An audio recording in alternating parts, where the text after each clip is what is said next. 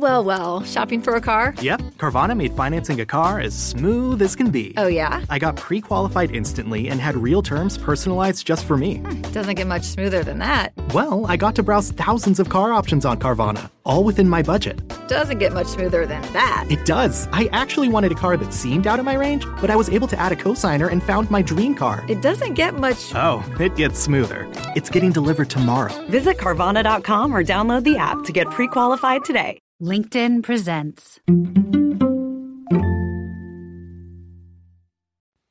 Welcome to the Human Capital Innovations Podcast. We're your source for personal, professional, and organizational growth and development, where we share original research, explore industry trends, and interview executives and thought leaders from across the globe. We hope you join us often for practitioner oriented content around all things related to leadership, HR, talent management, organizational development, and change management. Maximize your personal and organizational potential with Human Capital Innovations podcast.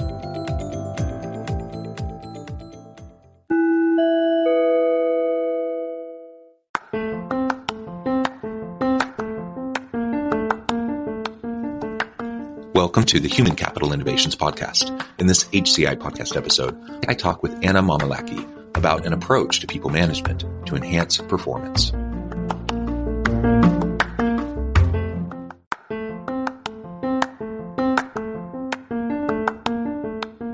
You enjoy the Human Capital Innovations Podcast?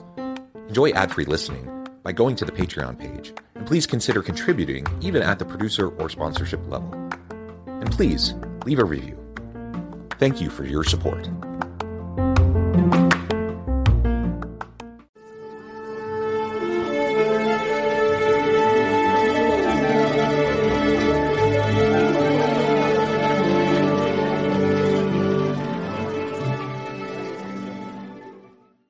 Anna Mamalaki, welcome to the Human Capital Innovations Podcast. Glad to be with you, John. It is a pleasure to be with you. You're joining us from the Bay Area. I'm south of Salt Lake City in Utah. Today, we're going to be talking about people management and performance management and really an approach to people management that will allow us to maximize the potential of our people, enhance their performance, and help everyone to drive higher levels of success. As we get started, I wanted to share a brief bio for Anna and give her a chance to share anything else about herself with the audience that she would like. Anna Mamalaki is a seasoned organizational design transformation and people operations consultant out of the Bay Area. Anna, anything else you would like to highlight for the audience before we dive on in? Well, uh, I believe that um, I've been in so many changes uh, within organizations, and that is the thing that characterizes me uh, and combines the workforce strategy experience, and that makes it a little bit useful, especially in our era. Yeah. Yeah, for sure. Excellent. All right, so let's dive on into the to, to the conversation today, um, starting with just an acknowledgement that we are living in messy times. Uh, things are complicated, nuanced, complex, messy. Um, obviously, the COVID pandemic threw a lot of wrenches in the works for a lot of organizations, for a lot of teams, for a lot of work design. Um, but there, we, are dealing with economic um, challenges. We're dealing with social upheavals. There's global conflicts. There's, I mean, there's all these things going on, and I don't really foresee the rate and pace of change slowing anytime soon. I, I think we're we're in it. Uh, we're going to continue to have to figure out how to navigate amidst these messy, choppy waters. So, in this environment, what is your approach toward as you think about just effectiveness and efficiencies within organizations amidst uncertainty, amidst the the messiness and the complexity? Well, I would like to say that um, at these times, organizations really need to reframe, uh, reconfigure, and redesign things. But first of all, really reframe. They really need to see the big picture, how we would really optimize the work so that the combination of humans doing some tasks uh, while automation will be doing others will be done.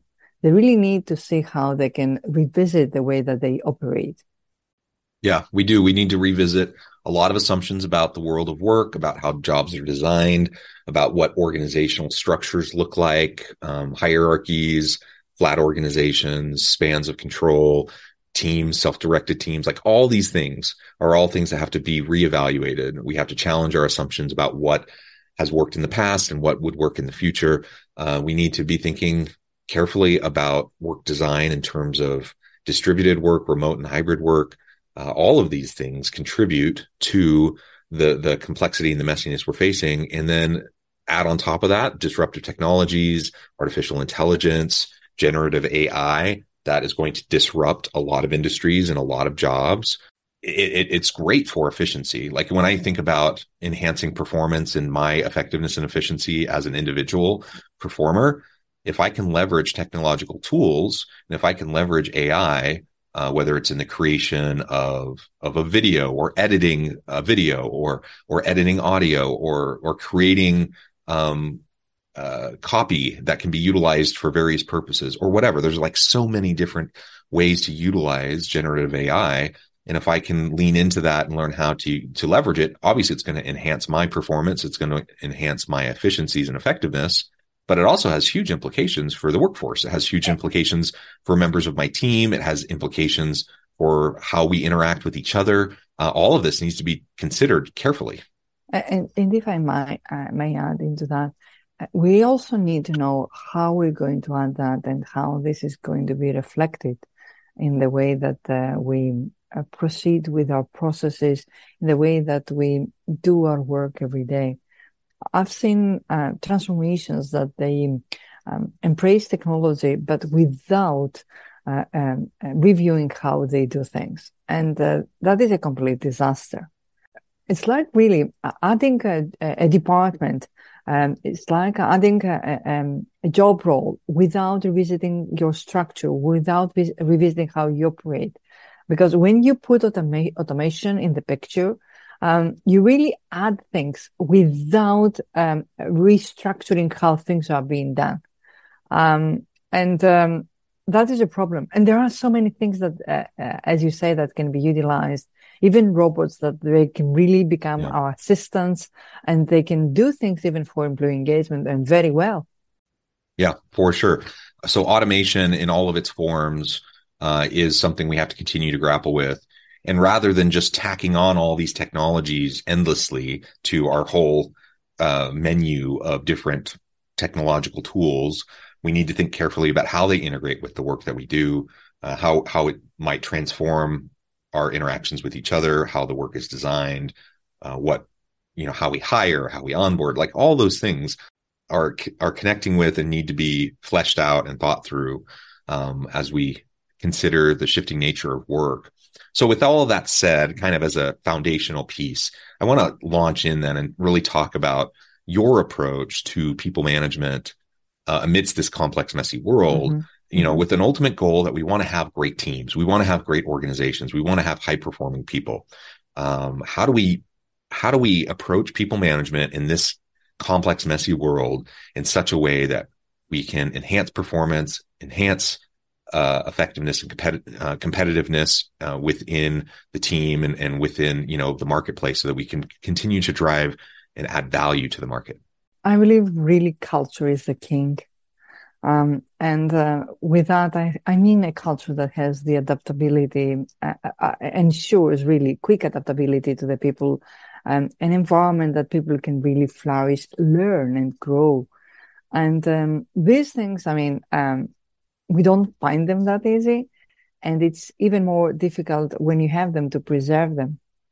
Um, I know that, I mean, saying that it is important uh, to create an environment of trust, uh, um, it might sound, uh, it might sound like a cliche, but um, it should be everywhere. It should be evident everywhere, just like oxygen. You might, I mean, in organizations, you don't really see it with your naked eyes, but when it's there, it's there.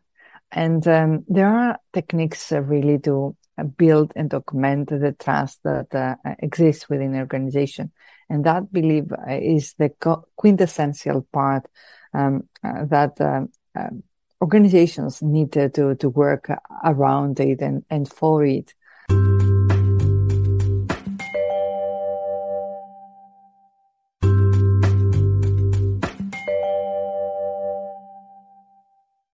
We have been saying that many times that the, um, employees, I mean, and associates uh, really need to know um, your strategy. They really need to, know where the ship is going. Uh, they really need to, to, feel that there is transparency within the organizations uh, and there are no hidden uh, things. I mean, closed doors. Um, and I don't mean closed doors. I mean, come over and tell me the problem. It's never going to be solved. I, I, don't mean that, um, which happens. Uh, it happens a lot. Um, it, it is also very important people to feel that they can really, um, they're really empowered to do their work. They can really put their hands on a problem and, and solve it on their own. Um, uh, that they can really go further and beyond the things that they do. Um, is there really clarity on, on, on, on the content of their work? Is there clarity on what success looks like in their work? Mm. Um, these are things that uh, uh, can create trust. These are things that they can create a good culture. Um, also, I mean, and, and, that is something that a lot of times is it's really uh, not um, not um, pay, not having the attention that it, it should have. Do do really employees have to work around policies, technology tools, and work procedures to get things done? Because even if you have the best reward system, the best uh, um, offices, wonderful conditions, wonderful managers. Um, all these things are happening, but really doing your work is bothersome. Mm-hmm. So these are things that um, we don't uh, uh, think often. Also, what are really the relationships over there within the work environment? Do people have this um, camaraderie? Um, um, do they really uh, create um, um, relationships that they can rely upon, even even in in, in their life outside of work? Um, what is the kind of feeling that the, uh, an employee has when they join the company? So, are these things uh, uh, being uh, uh, monitored? Uh, do the organization do something about it? And they can do things for all of this in a structured and monitored way. Yeah. Well, and, and let's note, I mean, in terms of performance metrics, we have KPIs and OKRs. Um, every organization has some yep. form of metrics that they yep. utilize to evaluate the performance of people. Your point is, how often are we actually paying attention to what you and I would argue would probably be the most important metrics of all, and that is around the meaning, the purpose, the relationship building, the cultural components, uh, how we communicate with each other, some of those sorts of things. They're hard sometimes to to wrap your head around how to measure them. Um, but how are we evaluating those components from a performance management and people management perspective? Uh, or are we just saying eh, it's hard to measure, so we're just going to only focus on these other, you know, OKRs, and and then all of a sudden you end up you you create a culture around what you measure. And if you're only measuring certain outputs, guess what? People are going to tend to focus on those outputs, sometimes uh, to the detriment of the the vision, the mission, the purpose, the the the desired uh, culture that the leaders have in mind.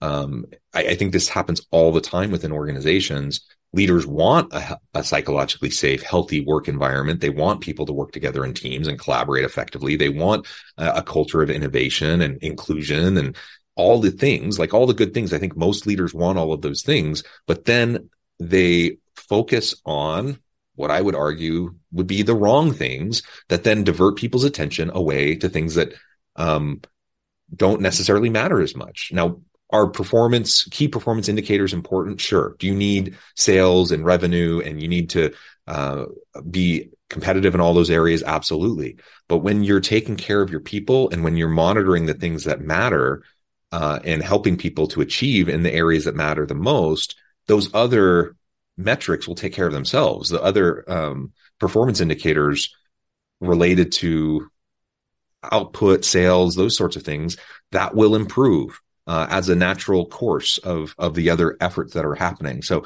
we we need to be careful and, and not shortchange ourselves because of kind of a short sighted, short termism um, approach to how we look at you know quote unquote performance management. And if I may add on that, um, metrics are really important. And up to now, we're telling about uh, uh, talking about metrics really being set uh, towards the strategic direction, which is so important. Otherwise, they don't take us there.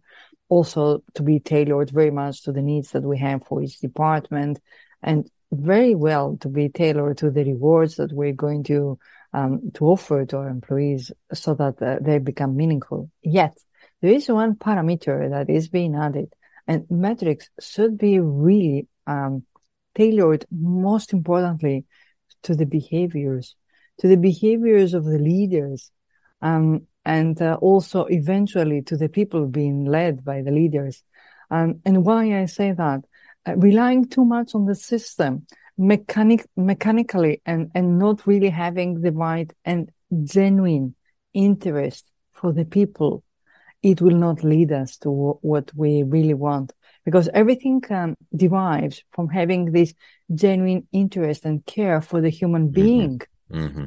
And so it, it does, you know, flip flip our approach on its head a little bit when we think about performance management. Um, now, nothing we're saying is rocket science or like particularly innovative or brand new. Like these are the types of things I, you and I have been talking about for a long time that others in the field have been talking about for a long time. Yet most organizations, if they have any sort of meaningful structured performance management process, and a lot don't, frankly. But if they do, then a lot of times they're focusing on things that perhaps are secondary output kind of things as opposed to uh, those elements that are really going to matter like we've been discussing so i think it's really important for anyone in the audience today to to carefully consider you know what is what does your current performance management approach look like both in in terms of the formal policies, practices, and procedures around performance management, but also the more organic, unstructured, um, informal types of approaches that are embedded into the culture of your organization and into your team. What are the approaches that you take to coach and mentor your people to to help them maximize their potential, to empower them so they can do great stuff? What is and, your approach? Uh, oh. And if I may, John, um, don't really over rely on, on, on performance management system if you don't have the other systems to support it.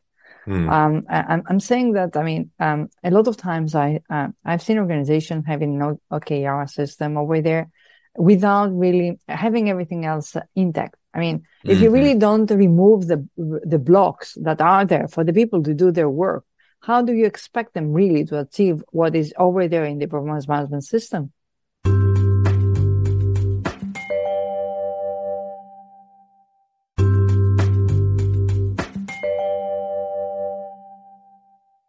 That's why I believe that always having um, um, a holistic approach, an organizational uh, perspective yeah. approach, see all the enablers that are there. It's not just really that. It's not only your metrics. It's really how you operate. It's your whole operating model. What are the inputs that you put to do the work? What are the throughputs? What are the outputs? And yeah. all this transformation can really show you where the blocks are and start then um, uh, delineating uh, uh, the elements that can really unblock things. So start scrutinizing what are the processes around that input. What are the uh, who are the, the, the the actors? Who are those involved? What is taking place? What is really needed? And um, emphasize those areas that you really care more about and they are strategically important. So you don't need much of a time if you do that because you will be focused uh, uh, in in the analysis of of your uh, uh, blocks, and you will mm-hmm. be focused on on tackling them. Yeah, and those blockages, I mean, that that really is such an important thing. I, I know for me personally, I'm just going to speak for myself anecdotally. Um, like 90% of my frustrations in the workplace, anything that is demotivating, anything that is frustrating, that just gets me riled up, it's it's these these barriers and blockages that may have served a purpose at some point in time. They made their way into policies, practices, procedures. There's some sort of systems constraints. I get it. I get those things all exist in any organization, in any team. I get in any process or system, those things are going to exist. Um, but so many of those things become legacies and they just self perpetuate. And then you, you end up with this whole pile of stuff that just it's not helping anybody. It's just restricting the ability to do your work. And then you spend 80% of your time trying to navigate, you know, all of that instead of just doing the work.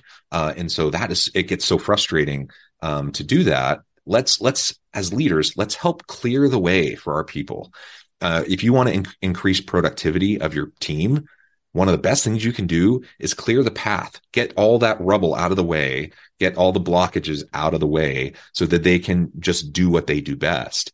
Um, there you'll immediately see performance increases and productivity increases that are very significant just through that alone. Um, and people will be less frustrated um, because of the you know just the natural frustrations that come about because of those types of things. And um, uh, in in order really to have the perfect recipe over there because what we described is the, the catastrophe recipe. I mean, you, you hire a talent and you really diminish its value by yeah. throwing uh, the, the talent into a system that does not work. That is yeah. the perfect way to diminish the value of a talent.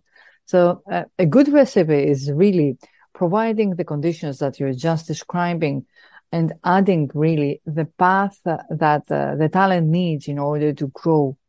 Uh, because all these wonderful things, a wonderful work environment, a good performance management system, um, uh, pro- processes that really work, an operating model that it is meaningful will not mean anything to any talent if there is no not an open path for that to to grow and flourish because it's not what I know today. Um, that's what the, an employee or associate thinks. It's what I will know tomorrow and how mm-hmm. this will be useful to me and my career. So, do you have explicitly really laid out? Uh, um, and I'm not talking about the old thing. I mean, you're gonna become that one in in that many uh, uh amount of years. You're gonna do that one. No, I'm talking about how you offer the opportunity to people to be exposed to new skills, to new knowledge, and, and grow their expertise. And this expertise growth is leading uh, to an advancement. It's it's been leading really to job changes.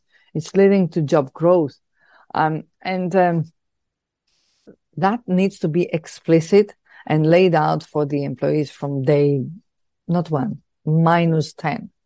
So that, yes. Even yes and that's why i advise that when you you start really the the um, um, um, requisition process uh, the requisition process and and and you start really and you made the offer letter so the work of onboarding starts uh, at that day. You onboard the person by the day that accepted the work. You start offering opportunities for knowledge and skills from that day. And when they come over to to to to uh, fulfill the role, uh, they already have a very good idea and they're already hooked with the company and uh, what they will be doing. Yeah, yeah, you make some really really great points, uh, and I love the the minus 10 comment uh, when we're onboarding people uh, so often we we aren't even ready when they come in person. They show up to the office and they still you're not ready to to give them a good experience and to onboard them effectively. And the reality is you need to start way sooner than that uh, to help people have a good experience. So all really really good points. Anna, this has just been a great conversation. I know at the time I'm going to need to let you go here in a few minutes, but before we wrap things up for today, I just wanted to give you a chance to share with the audience how they can connect with you, find out more about your work, and then give us the final word on the topic for today. Well, first of all, people can connect uh, uh, with me on LinkedIn. Um, they can find my name. My first name is Anna. My last name is Mamalaki. And um, um, that is, I believe, one of the best ways to find me. Um, there is a website as well, but I mean, LinkedIn is uh, ubiquitous everywhere. So um, I would like very much to play emphasis on um, uh, not just really care about how we can improve things, but how we can holistically improve things, seeing the big picture, uh, see the employee as a system o- on its own, and then combine that system with your organizational system and find the connecting points, integrate the human nature and do it in an automated way. That is, that is the winning, that is a winning uh, uh, uh attitude. Holistic, systematic approaches Always super important. This has been a fascinating conversation, Anna. Thank you so much. I encourage the audience to reach out, get connected, find out more about what Anna can do for you. And as always, I hope everyone can stay healthy and safe, that you can find meaning and purpose at work each and every day. And I hope you all have a great week.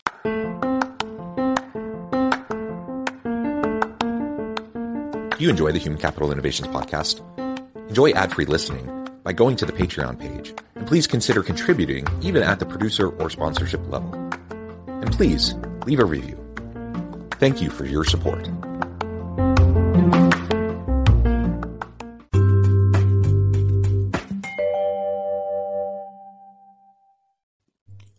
Thanks again for joining us for this episode of the Human Capital Innovations Podcast.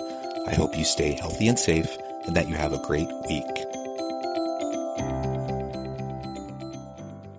Littleton Coin Company is ringing in the holiday season with daily deals. Visit littletoncoin.com for at least 15% off select products now through November 28th. Save on your favorite coins, such as Morgan Silver Dollars, Kennedy Half Dollars, commemorative quarters, and much more. But hurry, each day offers a new deal you don't want to miss. Visit us now at littletoncoin.com. That's littletoncoin.com. Littleton Coin Company, serving collectors since 1945.